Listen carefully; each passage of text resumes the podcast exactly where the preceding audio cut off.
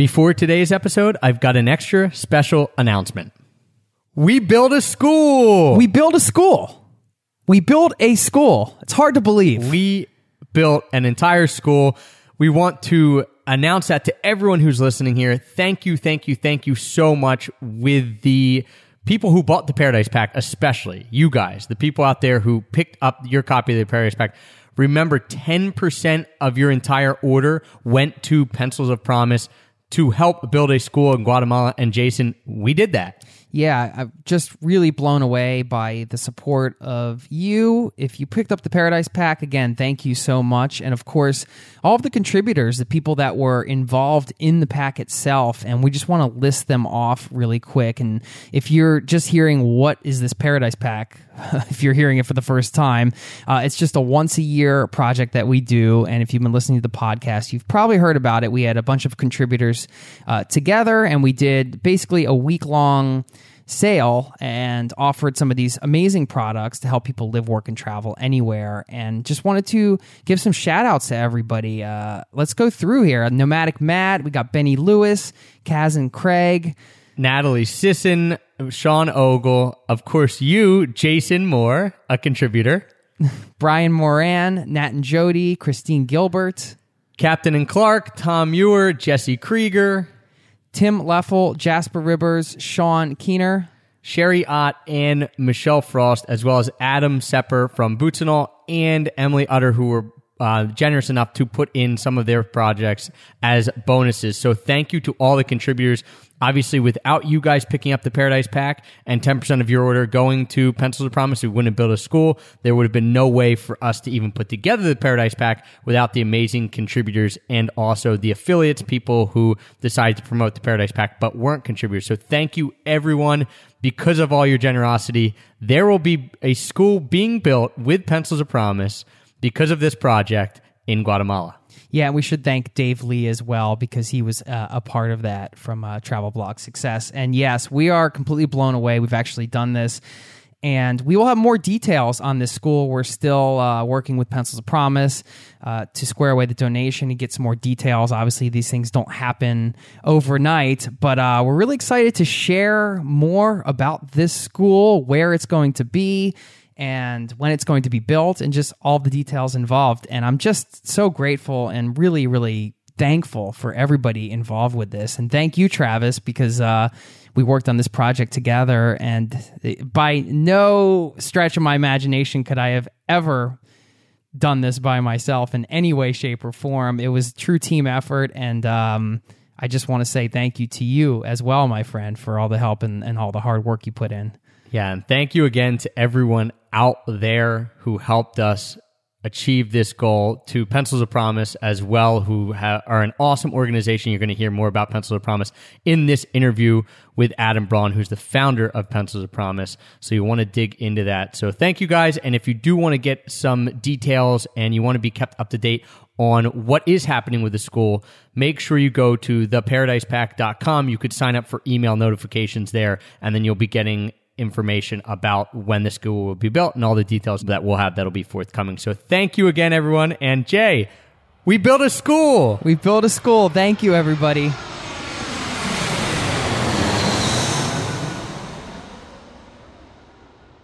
The Extra Pack of Peanuts Travel Podcast, episode one hundred seventy-four. The world's first Happy Meal was invented in the nineteen seventies in Guatemala. Now they serve over one hundred million per week. One, two, three. I'll show you Paris in the morning. I'll show you London afternoon. If you feel your Dublin heart is burning, then well, you don't have to worry, 'cause we're going. Don't have to worry, 'cause we're going there soon.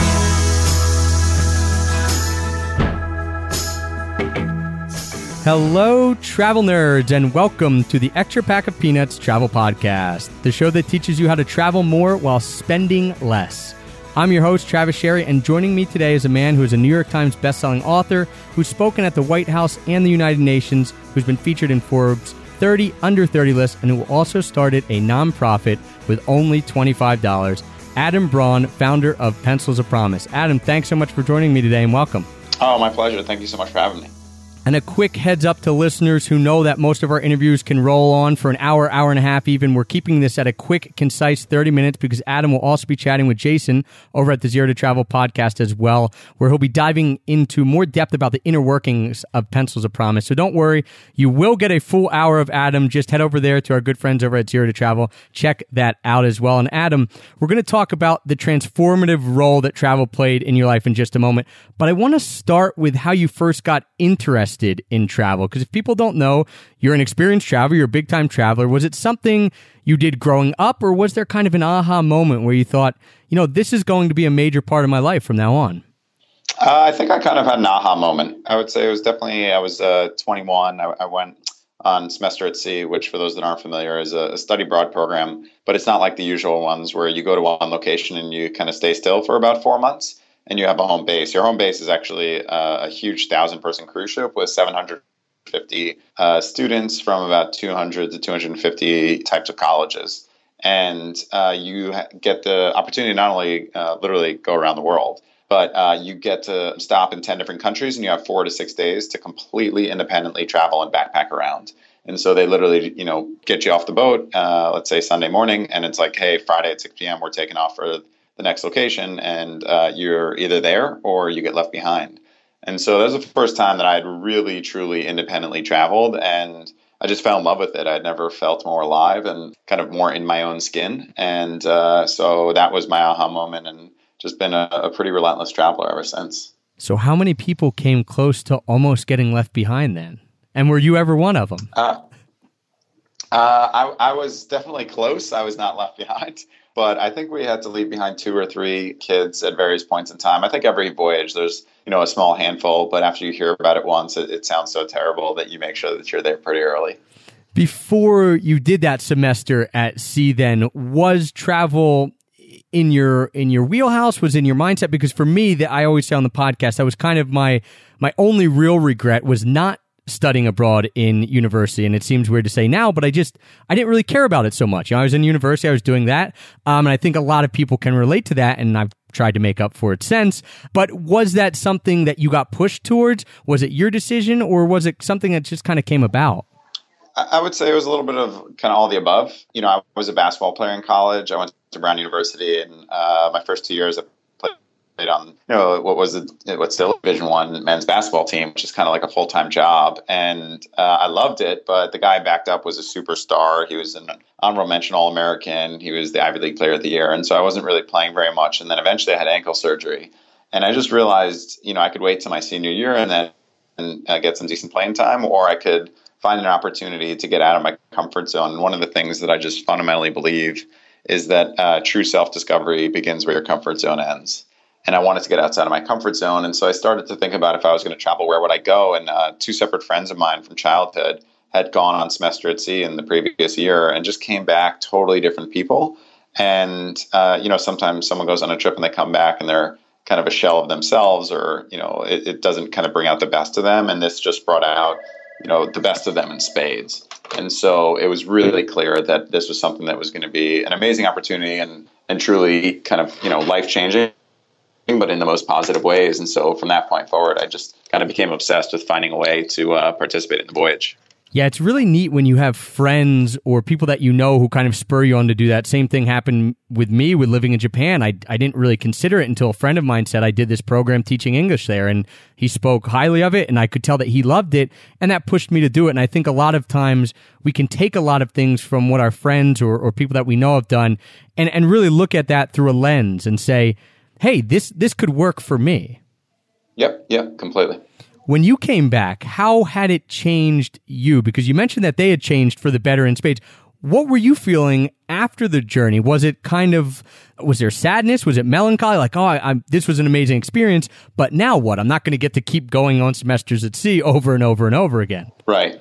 I mean, I, I was a very different person when I came back, probably more transformed than anyone else that I know uh, that went on the trip. I mean, it, it was really, really, really impactful for me for a variety of reasons. But, you know, the biggest thing is everyone had asked me, you know, where was the biggest culture shock? You went to ten different countries. You must have had a, a significant sense of culture shock um, arriving in a certain place. Where did it feel like you're most out of place? And I, I gave people the honest answer, and that was, it wasn't India or Kenya or South Africa. It was actually coming home uh, to the United States, where I felt so out of place. I mean, just the eyes that I now had after traveling were, were kind of viewing the world through a very different lens. And I think to some degree, you know, I, I, I was probably a, a little bit kind of harsh in my my viewpoint of how um, the Western world was operating, you know, because if you grow up in pretty much any Western environment, you, you come to almost expect certain things that you take for granted, you know, that every child gets access to an education, that most people have electricity or running water or, you know, access nowadays probably to some type of internet. But that's just not how most of the world lives, literally most. I'm not saying like a couple hundred people, a couple thousand, or even millions, billions of people live without those things that we take for granted. And I felt like I had almost been lied to for throughout my whole life to not be aware of how real that is for so many others. And so, you know, to some degree, I was probably a little bit harsh, like, oh, how could you not be aware of all these things that are happening on the other side of the world, which inevitably happens, especially if I think in your early twenties and, and there's a lot of kind of coming of age uh, in, in that kind of period. But, you know, I was also just really acutely aware of how kind of vibrant life could be. You know, there's something unbelievable that happens when uh, you wake up in the morning and you're in an unfamiliar environment and you don't know what the next meal that you're going to have is going to taste like. And the sounds and the scents and, you know, just the conversations, the languages that you're going to hear on that given day might be completely different. In fact, they almost assuredly will be completely different from anything else that you've ever experienced. And it's it's an intoxicating feeling. And you just want it more and more and more. And so when I came home, the analogy that I've used before is it was like, you know, going to your childhood bedroom and knowing that to some degree this is your place, it, it fits, and yet you've totally outgrown it. And so that's certainly how I felt. Yeah, I think as travelers, you do that. It's hard to come home because everything, your senses are so alive when you're traveling. Because as you mentioned, you don't know anything most of the time. I mean, you, you don't know what's going to taste like, what's going to look like. You have no idea what's happening. You just know something's happening. And then you come home and all of a sudden you can pull out of your driveway, drive for ten minutes, not even pay attention. And somehow you made it to wherever you're going. You're on autopilot. Yep. And yep. I'm really glad you mentioned it because there's a lot of people who don't want to admit that, or it's hard to admit because they, they think they're doing something wrong. And, and, it's not really doing something wrong, but I want to, how were you able to then balance it? Because then you did take the good parts of what you learned about travel, this this idea that life can be so vibrant and vivacious and we really can build something we want. You you combine that with the idea that not everyone has a lot of stuff and you wanted to help them have more, but without then really hating on the people when you come home, like, how can you not pay attention? How were you able to balance that? How long did it take to kind of wrap all that together into what you feel now?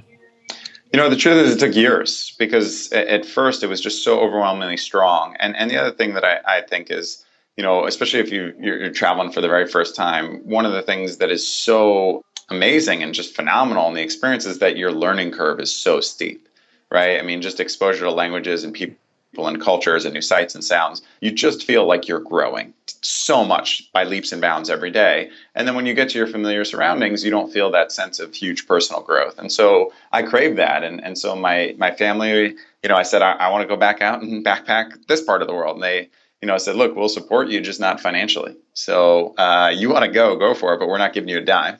So it forced me to, you know, constantly work jobs and build small businesses. And I could take, you know, whatever my earnings were and get a one-way flight to, you know, Central America. I go to fly down to Guatemala and I spent four months backpacking all the way down to Uruguay and, and back up, or, you know, pretty much the same thing throughout Southeast Asia. I get a flight to Singapore or Thailand in weeks that would sometimes, you know, be month-long trips or multi-month trips. And so I spent a lot of time traveling and backpacking through forty, fifty countries, probably maybe more in uh, that period, the next two, three years, until I just had to kind of join the traditional workforce. And even then, all my vacations were to like these kind of crazy off beaten path backpacker spots.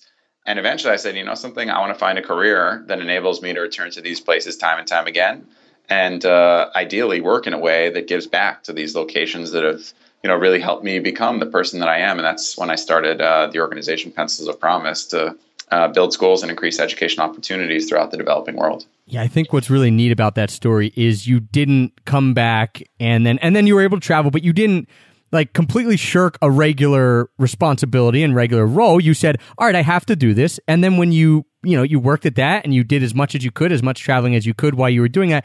And then when you were re- ready to take this step, you did. I think so many people come back and like, well, I can't do that. Like, you know, and sometimes you just have to suck it up and say, I'm going to do it. I'm going to try my best in whatever I'm doing. And then I'm going to use the time I have for those experiences and work towards something versus kind of just jumping off the deep end right away and saying, oh, that's not me, you know? Yeah. I mean, people that, that know my story or they've seen like a TED Talk or something like that that I've given, or, or they've read my book, The Promise of a Pencil, a lot of times they'll, they'll kind of ask me, you know, oh, you were in this position where you just, you know, came back and you had this feeling and, and you just left it all behind. Was that scary? And and I'll then explain to them, no, because I didn't leave it all behind right away. I mean, it was four years from the point at which I went into the developing world for the first time, got this kind of idea in my head of one day something I would want to work on. And I spent, you know, more than half of that time in the full-time workforce working, you know, what was a great job, but working for a management consulting firm, you know, getting kind of my business training, and then constantly kind of staying true to what felt like the the kind of most honest, deepest, truest form of myself as a backpacker. And then eventually finding the hybrid between the two. But it's not like I came back and just overnight said, you know, something, I'm going to spend the rest of my life out there. It was a gradual process, and one that uh, I'm, I'm kind of glad felt certainly not not rushed and not patient, but um, there was a sense of urgency. And I knew that I had to take certain steps to get there, but it, it was a couple of years. Yeah, those details tend to get glossed over in an eighteen-minute talk, or, you know, there, there's just so much time or so little time to tell the story. And I, I think that's important that you told it there. It was a progression. And I'm going to get back to the of why it stuck with you, you know, through all that and why you're working through it. But I want you to tell quickly the story, if people don't know, of Pencils of Promise, of where it actually came from, because it's a really neat we talked about an aha moment. This was it. I mean, you can point to a singular time and say, this is what made me start this organization that's now all over the world and getting donations from people all over the world. So can you tell a little bit about that story? Sure. So uh, when I was on Semester at Sea, the country I was most excited to get to was India. And I had a habit of uh, asking one one child in each country that we went through the same question. That question was, if you could have anything in the world, what would you want most? It was just kind of a personal project that I was doing, and I'd have, uh, as I said, one kid write down his or her specific answer. And in India, uh, I, I met a street beggar. A kid was probably nine or ten, and um, you see a lot of children begging on the streets, and you know it, it's it's kind of a helpless feeling. And so uh, I asked this boy, if you could have anything in the world, what would you want most? And his answer really surprised me, because uh, he asked for a pencil. And so I gave him my pencil, and he just lit up, and he was so happy. And I realized this boy had never been to school before.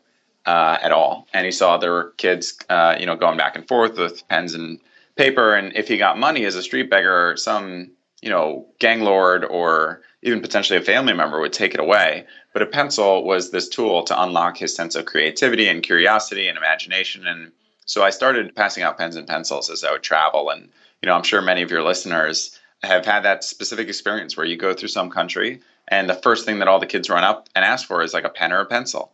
And if you give it to them, it's so exciting. And, you know, I'm naturally pretty introverted. And so for those of your listeners that are travelers, but, you know, have that feeling of like, well, how do I talk to a stranger? Or if I go into a village, how do I engage someone new?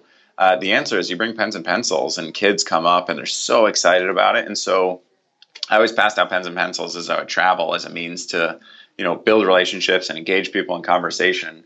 And so eventually when I got this idea to build uh, the first school, I named the organization Pencils of Promise, kind of to honor that that request, and, and also because of the symbolism and how powerful it really is. Yeah, and if you are an introvert going through these areas, and I think everyone is to some degree when you're traveling, you know, even if you are an extroverted person, you feel awkward because you don't know what's happening. It's always great to talk to the kids, because if you're trying to speak the language, they don't care that you mess up. They'll laugh and play with you and have fun. And it just seems more natural and, and easier because it's less intimidating. So I think that it's an amazing story. It's one that gives me chills every time I've heard you tell it. And I think it's just, it's insane to us to think that if this kid could have anything, it was a pencil. I mean, something that I can look on my desk right now and have fifty of. It goes back to what you said of we, we take things for granted all the time.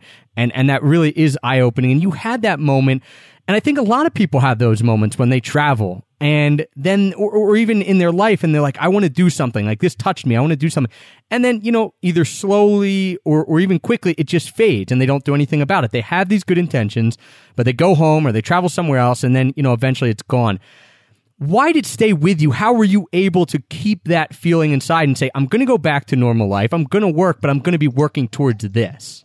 You know, I think sometimes, you know, one of the... The mantras, like I just kind of have these short, pithy phrases that have always really resonated with me. And one of them that, that has really stood with me for a while is to make the little decisions with your head and the big ones with your heart. You know, I think we each kind of have this voice that that kind of speaks from somewhere deep inside that that is just an essential truth.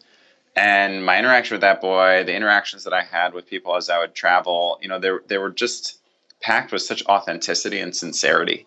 There's no kind of angle a lot of the times when you're traveling and you just strike up a conversation with a man or a woman, you know, working a little bodega or a shop on the side of the road or in a cafe um, or, you know, at your, you know, guest house or hostel or hotel, wherever you're staying. And I just love those interactions. And I felt like I just got so much value. Like, like, you know, even if they didn't realize it, these people were bringing so much greatness into my life. And I never felt uh, more kind of grateful to somebody outside of my family than I did to these individuals who, without even realizing it, really were positively impacting me. And so, you know, as I kind of ventured into a career and I looked at all these opportunities, I just found that, you know, true happiness is found in, in celebrating others. And even though I didn't have a lot of money from my backpacking days, I, I knew how little uh, money could go a really long way if you went into the poorest parts of the world. And so even though I was young, I was twenty-four uh, when I started the organization, turning twenty-five. Uh, for Pencils of Promise, it's twenty-five thousand dollars to build a full school, which is a pretty low price point. And if there's anyone listening that's interested in getting involved in us, I always like to give out my email. It's just adam at and then the letter ipromise dot org. Um, just adam at ipromise dot org. And so, you know, I had this kind of singular ambition, and a lot of people seem to believe in it. And uh, now here we are with uh, more than three hundred schools around the world and over thirty thousand students in our programs. Yeah, it's the people that you meet. It it is interesting because they probably have no idea. Like that that boy, it, unless you've been able to find him again. Have you have you been able to? No, I wish. Oh, geez, I really wish, but um, wasn't capable. Right, they don't have any idea, and and you touch their lives, and sometimes we do that as travelers too. We touch someone's life without knowing, and I think that is the beauty then inherent in travel is that it's these little things that can really, really help make a huge difference. And, you know, the tagline of your book, it reads how an ordinary person can create extraordinary changes. And we're, we're talking about how travel played a part in you deciding to start Pencils of Promise. But do you think it played a part in making you believe that you could actually do it? Oh, yeah, definitely.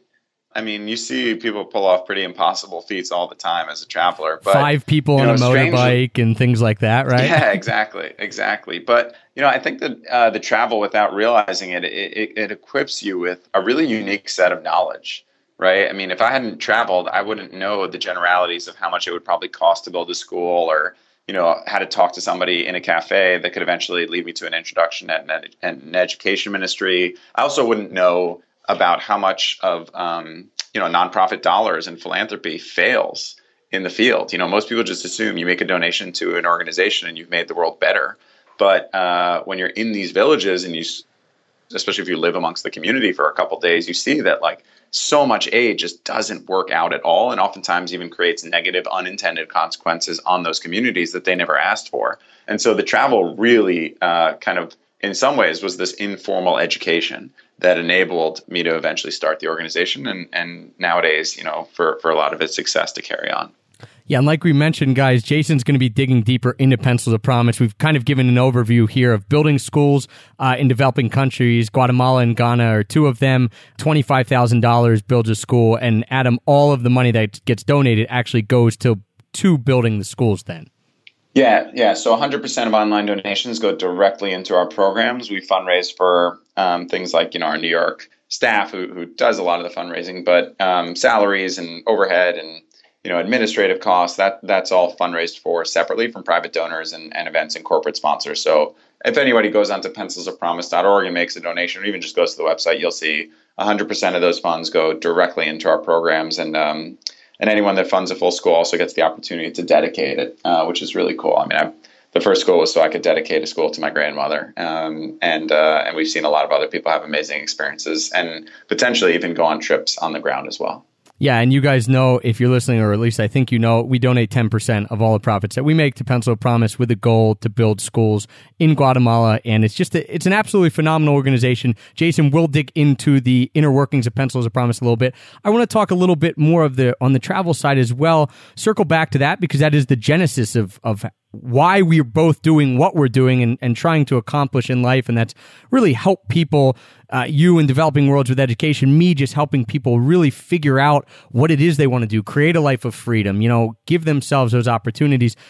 What are some of your best memories from traveling? I mean, we talked about the one, obviously, that started Pencils of Promise. Are there other places that you've been or experiences you've had that you just think, you know, this is why I'm doing this? Like, this would not happen anywhere else. Oh, yeah. Yeah. I mean, I've had a lot of experiences like that. So, you know, one of them was when I was in uh, uh, Guatemala. I was twenty-three. I was on a four-month backpacking trip. And towards the end of the first month, I had been uh, living and staying on Lake Atitlan in Guatemala, just a beautiful, beautiful place. And uh, this man came up to me by the waterfront and essentially invited me to to move in with him in his village, which was way up in the mountains, no you know, Westerner, no gringo had ever been there before. And uh, he had a big tape cassette recorder and his Bible, and he was trying to teach himself English so that he could teach uh, his children and the other children in his village how to speak the language. And he had learned how to read it, but his pronunciation was really bad. And so he asked me to move in for as long as I was willing to stay uh, into his home with him and his wife, which I eventually learned was just one room. And uh, read uh, from his Bible um, for as much as I could all day. And then he had a big set of headphones, and it was recorded onto a cassette. And then he wanted to listen to my voice reading the Bible so that he could learn how to pronounce the words correctly. And it was just so powerful, like the symbolism of him not asking for a handout, but tools to self-educate so he can improve not just his life, but the life of, you know, future generations of kids in his village. And it, it reminded me of my grandfather. You know, my grandfather is an immigrant and, you know, sacrificed his well-being for the well-being of his grandkids. And so I ended up going up there, and I, I lived with him for three days in his village and read and read and read. And it, it, his name was Joel Puak, and he, he totally changed my life. And uh, years later, when I started Pencils of Promise, uh, not only did I adopt a lot of those philosophies, but eventually after uh, starting in Laos and then going to Nicaragua, the next place was to go to Guatemala. And I went back and I found him in the village, and we've now built over one hundred fifty schools in Guatemala, and it's all uh, really inspired by this this one man. What made you decide to to take that leap and say, I am going to go do that? Because, you know, we know in the moment, like, it feels normal. But if people yeah. are listening, they'll be like, Adam, what? You don't know yeah, this guy. Crazy. So right, and I was I was alone at that point. And so, you know, there was no connectivity, there was no phones, no, like nothing. And so I remember thinking, this guy can just chop up my body and no one will ever see me again. But, you know, there was something inside of me where at the time, you know, I was kind of looking for a little bit of guidance, I would say. And I was learning about the concept of just how, you know, there are certain people that enter your life at certain points in time, and you can view them as somewhat of a, you know, kind of spiritual guide to, to uh, help you find whatever your right path is supposed to be. And there are other people who, you know, might enter your life and could have that capacity, and you just kind of let them go by the wayside. And the second thing is, um, especially at that stage, and I would still s- say at this stage as, as well, but when you're in that traveling mentality, I always encourage people to just adopt the mentality to say, when will I get back? You know, whatever today's date is, June X, you know, two thousand fifteen. So, you know, the question is, at this, you know, stage of my life, when will I get back? You know, let's say it's a couple months around. You're only going to have one shot at September tenth, two thousand fifteen. And so how do you make it as extraordinary as you can? And how do you ensure that it will live as a memory in your lifetime? And so when this guy offered this, you know, this opportunity for me, it was like, I could have a normal day, or I could make whatever that date was, you know, April twenty-fifth, two thousand seven, a day that will be etched in my mind for the rest of my life. And uh, when you take that approach, it leads you down um, pretty cool paths. Yeah, whenever I tell some stories or guests come on and tell a lot of stories of these authentic travel experiences that you, that you couldn't find if you wanted to. There's no guidebook. There's no way that you can recreate it. I just tell people, you got to go with your gut. You know, if your gut's telling you like, listen, this isn't a dangerous situation, but it feels a little weird, then dive in. Because as you mentioned, you're never going to get that opportunity again, and, and you're going to miss out a lot. So as long as it feels safe enough to you, go with your gut. And and that's usually ninety-nine percent of the time, it's going to work out way better than you ever even imagined. Yeah, completely.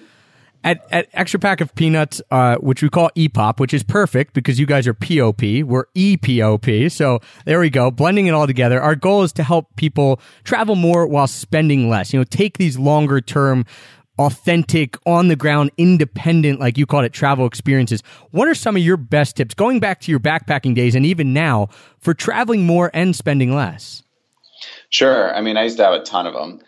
You know, if I think of three of them, I, I would say the first one is, although it's better nowadays, but I, I would always tell people not to rely on the guidebooks. Because if you think about a guidebook, you know, used to ha- require at least a year of somebody traveling to have those experiences, then probably another six to eight months to write about it, and then another, you know, six to eight months to publish it, and then it's out for a year. And so by the time that you've read it about this place that's the coolest or hottest spot in some location that no one knows about, you're talking about three years out. So now, um, because most of, uh, you know, most of the kind of online guides are, you know, at least via the internet. And so it's a little bit more up to date. Um, it's relevant, but I always encourage people, if you want to find the best kind of gems, just rely on the word of advice from travelers and locals. So I'm constantly, as a traveler, asking people for word of mouth recommendations and people who have just been there. Uh, that's one thing. I think a second thing is just understand that outside of the United States, almost everything is negotiable. Everything. Right. Um, and so, you know, and amazingly like, so, right? Not yeah. like, oh, you're going to get ten percent off. No, you're going to get like ninety-five percent off at some prices. Right. Right. And if you're an outsider, chances are you're getting charged double or triple, whatever the local price is. And so, you know, the easiest threshold is just your willingness to walk away. And so if somebody asks for a certain price, maybe you offer a third, and then, you know, just see how low they'll go until you walk away, and whatever they say, and the last time you walk away, that's the lowest price, and that's probably the local price as well. Uh, that's that's my second piece of advice. And then the third thing might be a little bit strange, but depending on where you are, sometimes your nationality can make you a target, uh, especially if you're an American uh, in certain parts of the world. And so I always tell people to just say that they're Canadian, because everybody loves the Canadians. I've heard that a lot. You see people with Canadian flags on their bags too. I just... just pretend I don't know anything that's going on most of the time. We we usually ask guests about their, their biggest travel mishap. We've got only like a minute or two left here. Do you have a travel mishap that you've made that you can tell us quickly? Uh, something that, you know, you've been traveling, it sticks out in your mind. I can't believe this happened, but it all worked out in the end. Oh yeah, I had a gun pulled on me in Guatemala, unfortunately. Uh, one of those terrible kind of rainy nights, and went down a dark, you know, kind of alley looking for a hostel that was closed, and I was by myself, and you know, a kind of taxi driver, or at least he claimed he was, offered to give me a ride. And when he took me to his car, it wasn't a taxi at all. And I said no. And then he reached into his glove compartment as I was walking away and pulled out a handgun. And I had to make a run for it. It was it, it was kind of crazy. But um, if you pick up my book, The Promise of a Pencil, you can read the full story. Unfortunately, I, you know, walked away unscathed, but a little bit A little bit shaken, uh, awesome. But, you know, it makes you stronger. Yeah, we'll leave that as a cliffhanger then for people. What do you have, Adam, in the pipeline that people should be looking out for, either personally or professionally, with Pencils of Promise? Um, I mean, we're we're excited to keep building more schools, but more importantly, uh, I think what you're going to see out of the organization is, while we're known as a school building organization, we're really focused on the future being seen as an innovative learning organization. And so looking to to uh, trying to figure out what the future of an education can look like in a classroom, and using a lot of cool tools and technologies to get there. So uh, if you just, you know, stay tuned, pencils of promise dot org, and you can follow all my stuff. Either my website's adam braun dot com, or, you know, I'm accessible on Twitter and Instagram and everything else. You know, we're, we're excited to have you guys uh, join us for the journey. Yeah, and guys, don't forget, uh, you can pick up the book too. That's if you Google Adam Braun, or if you go to any of the sites he mentioned, you'll be able to find the book there. Awesome stuff in there. You can find out all the nitty-gritty details of the gun-pulling incident then. Yep. Adam, thanks so much for coming on the show, and thank you for providing such a great example for our generation, since we're both the same age. I think you're like seven months younger than me, to, to follow. I really, really appreciate it personally, and I know a lot of people around the world are picking up the book and just saying, hey, here's a young guy who's doing it. So thank you for that. Oh, my pleasure. Thank you guys for all you do. And guys, thank you everyone for tuning in today. Thanks for the support. Remember, if you want to hear more from Adam, you can flip on over to the Zero to Travel podcast. Jason's going to be interviewing him. You can get all that at Zero to Travel. Of course, you can find it on iTunes too. So thank you guys for tuning in. Thanks for the support. And thank you for making us the number one rated travel podcast on iTunes. We appreciate it. And until next time, happy free travel. I'll show you.